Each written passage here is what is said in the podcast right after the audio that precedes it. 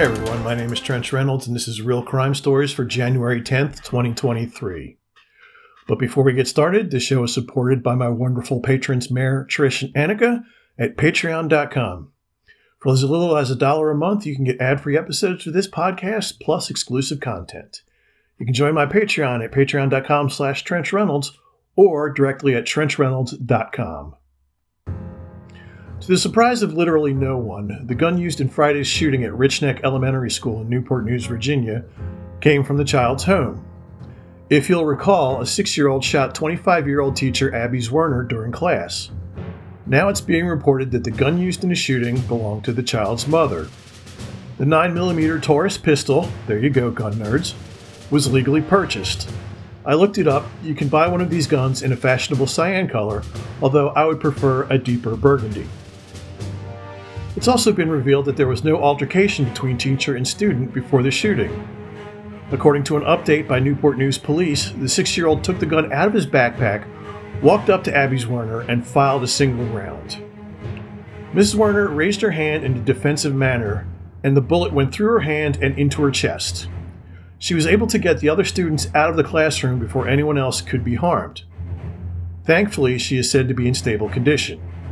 A school employee was said to have run into the classroom after hearing the gunshot and accosted the six year old.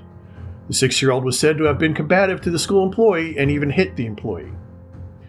The student is currently being held at a medical facility.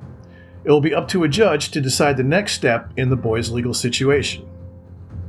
So far, no motive has been given for the shooting.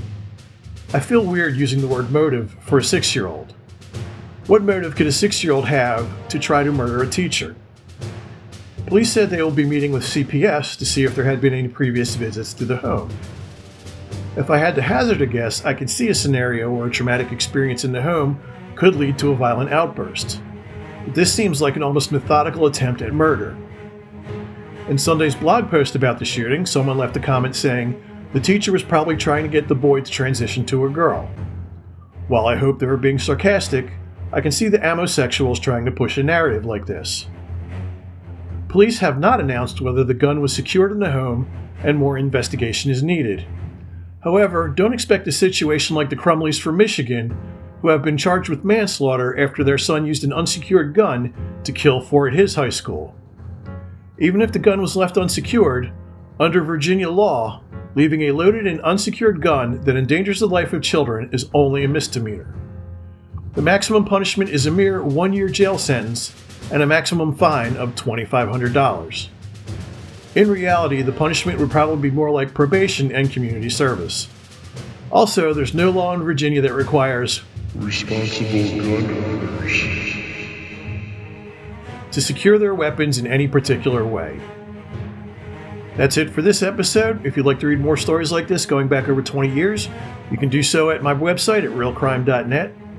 You can follow me on most social media just by Googling Trench Reynolds. You can also listen to and subscribe to this podcast on your favorite platform at realcrimestories.net. So until next time, don't let anyone else tell your story, because you are here for a reason. I've been Trench Reynolds, and this has been Real Crime Stories.